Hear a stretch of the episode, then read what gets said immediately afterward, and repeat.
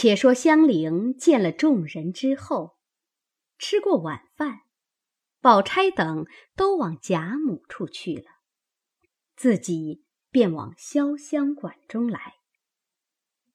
此时黛玉已好了大半了，见香菱也进园来住，自是欢喜。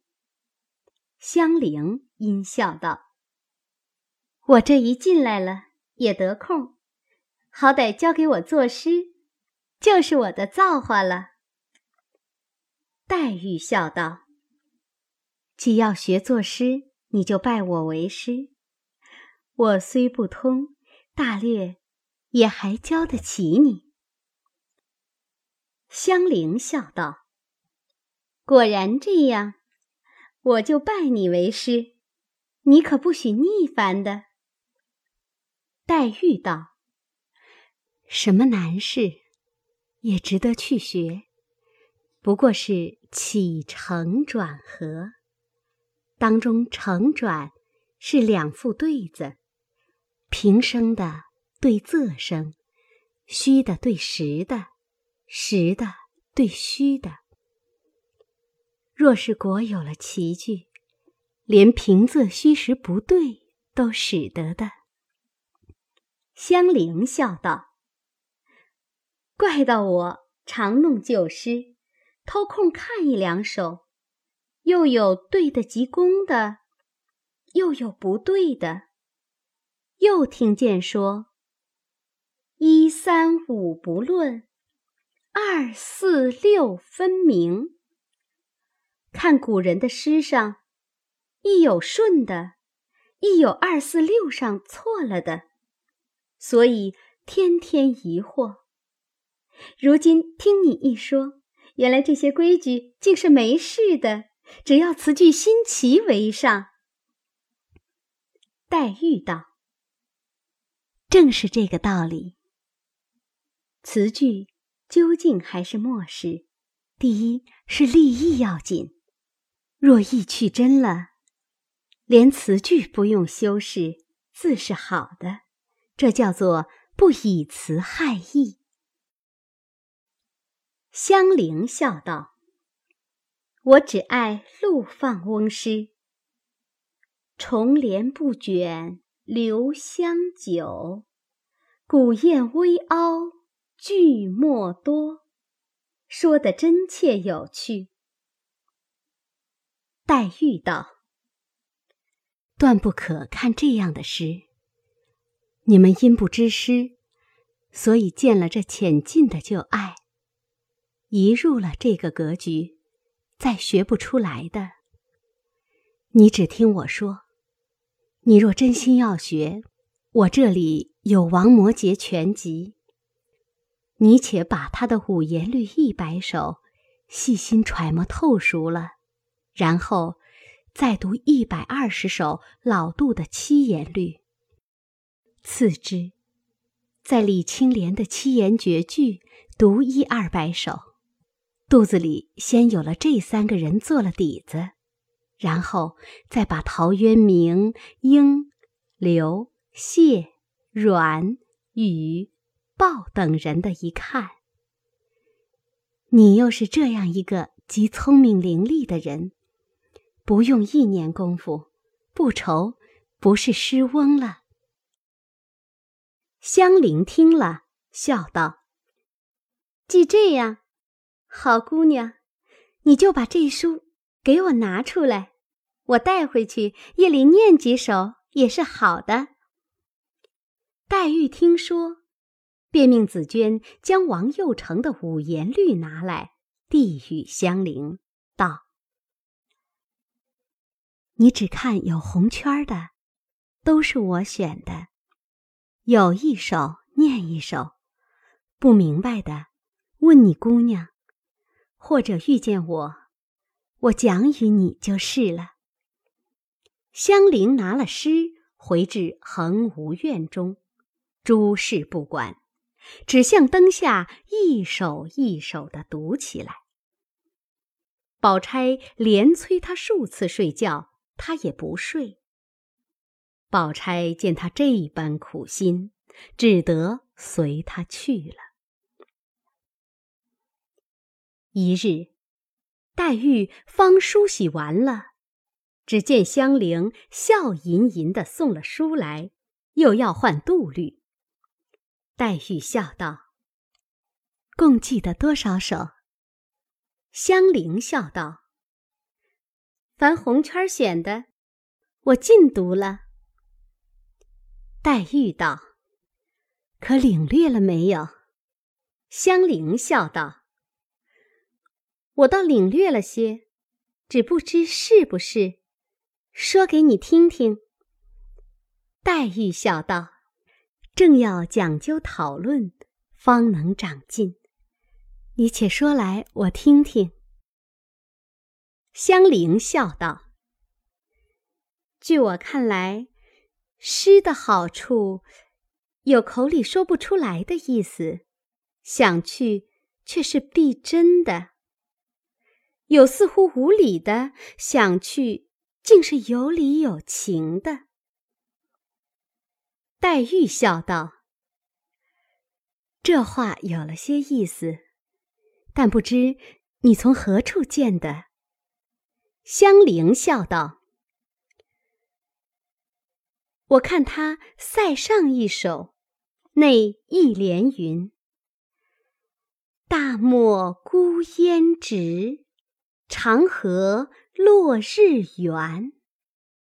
想来烟如何直？日自然是圆的。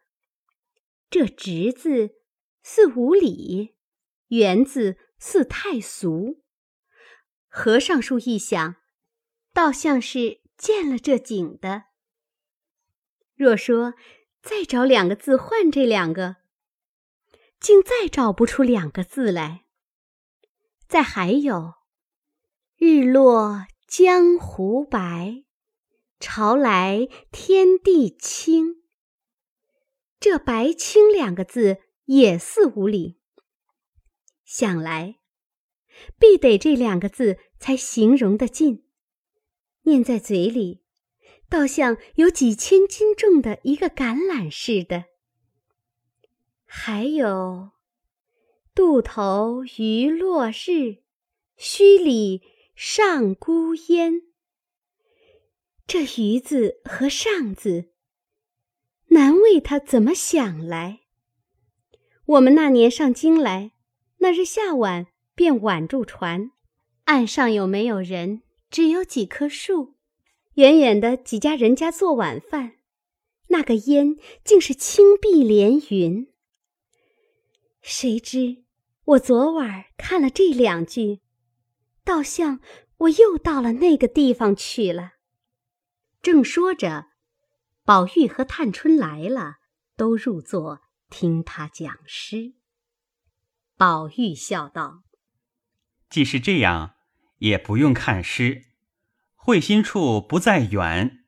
听你说了这两句，可知三妹你已得了。”黛玉笑道。你说他这上孤烟好，你还不知他这一句还是套了前人的来。我给你这一句瞧瞧，更比这个淡而现成。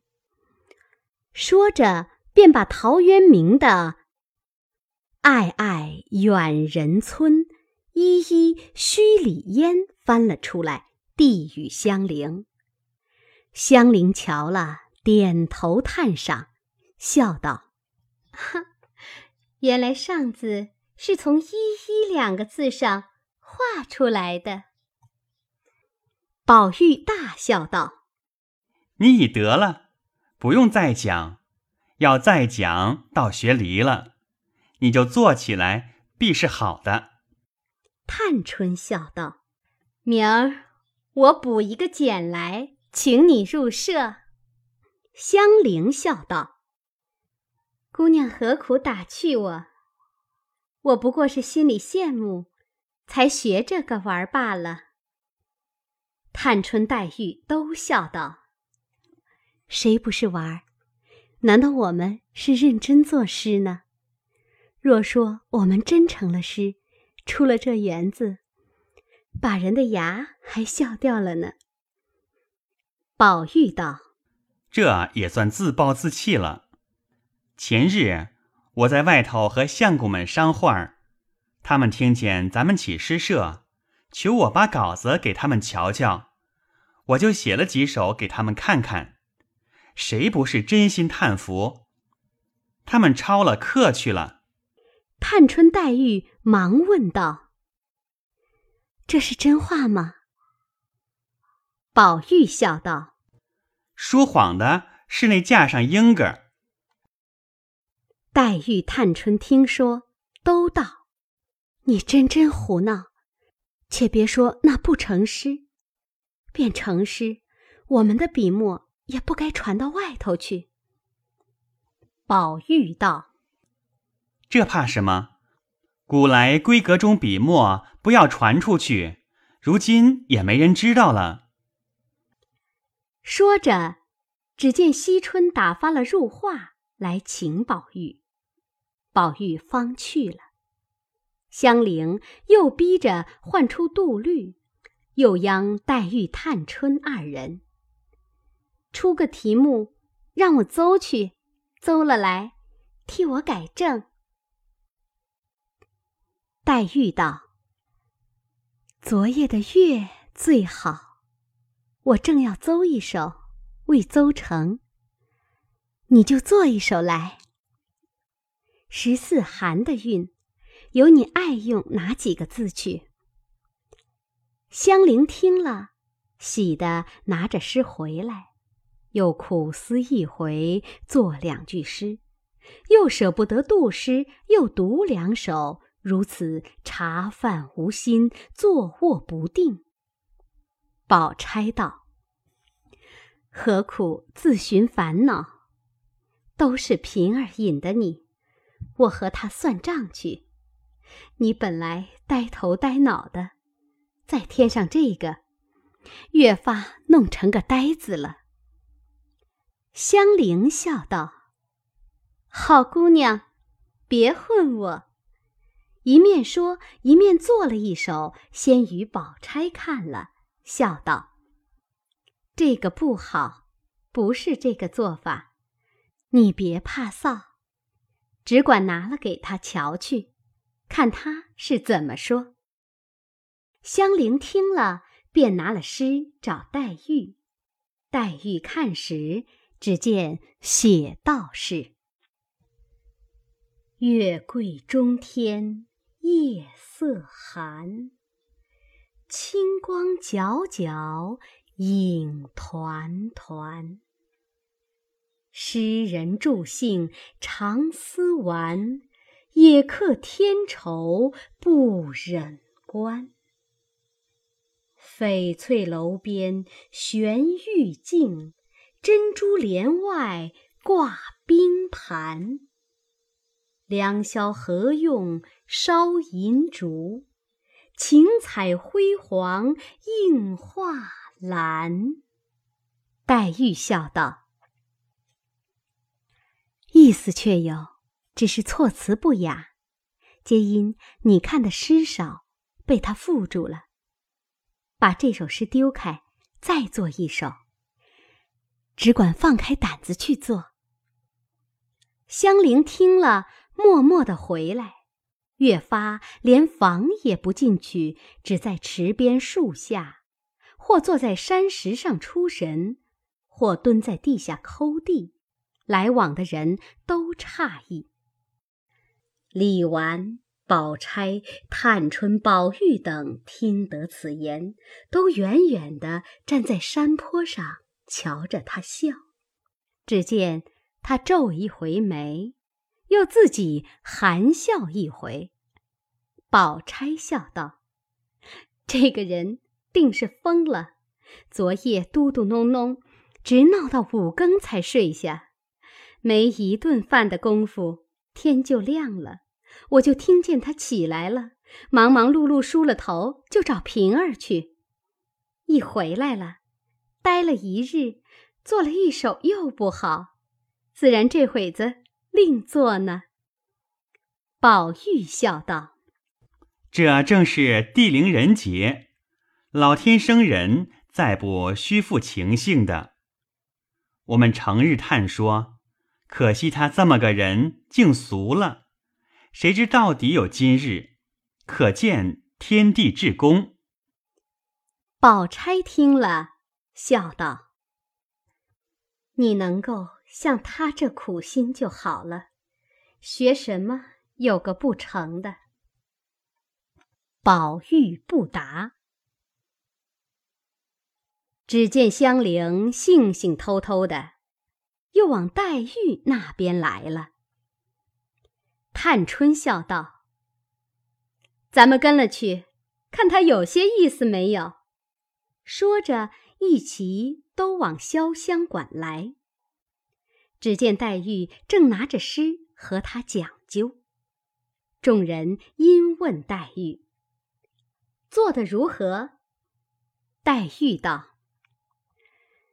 自然算难为他了，只是还不好。这一首过于穿凿了，还得另做。众人因药师看时，只见做道是：“非银非水映窗寒，试看晴空护玉盘。淡淡梅花香欲染，丝丝柳带露初干。只疑残粉涂金器，恍若清霜抹玉兰。梦醒西楼人寂绝，余容犹可隔帘看。宝钗笑道。不像银月了，月字底下添一个色字，倒还使得。你看句句倒像是月色，这也罢了。原是诗从胡说来，再迟几天就好了。香菱自谓这首诗妙绝，听如此说，自己又扫了兴。不肯丢开手，便要思索起来。因见他姊妹们说笑，便自己走至阶下竹前，挖心搜胆的，耳不旁听，目不别视。一时，探春隔窗笑说道：“林姑娘，你闲闲吧。”香菱正正答道。闲字是十五山的，错了韵了。众人听了，不觉大笑起来。宝钗道：“可真失魔了，都是平儿引的他。”黛玉笑道：“圣人说诲人不倦，他又来问我，我岂有不说的理？”李纨笑道。咱们拉了他往四姑娘屋里去，引他瞧瞧画儿，叫他醒一醒才好。说着，真个出来拉他过藕香榭，至暖香坞中。惜春正乏倦，在床上歪着睡午觉，华增立在壁间，用纱罩着。众人唤醒了惜春，揭纱看时。十亭方有了三亭，见画上有几个美人，因指香菱道：“凡会作诗的，都画在上头，你快学吧。”说着玩笑了一回，各自散去。香菱满心中正是想诗，至晚间，对灯出了一回神。至三更以后，上床躺下，两眼睁睁，直到五更，方才朦胧睡去了。一时天亮，宝钗醒了，听了一听，她安稳睡了，心下想：他翻腾了一夜，不知可做成了，这会子乏了，且别叫他。正想着，只见香菱从梦中笑道：“哈哈哈，可是有了，难道这一首还不好？”宝钗听了，又是可叹，又是可笑，连忙唤醒了他，问他：“得了什么？你这诚心，都通了仙了，学不成诗，弄出病来呢？”一面说，一面梳洗了，和姊妹往贾母处来。原来香菱苦志学诗，精血成句，日间不能作出。忽于梦中得了八句，梳洗已毕，便忙写出来到沁芳亭。只见李纨与众姊妹方从王夫人处回来。宝钗正告诉他们说，她梦中作诗，说梦话。众人正笑，抬头见他来了，就都争着要诗看。要知端底，且看下回分解。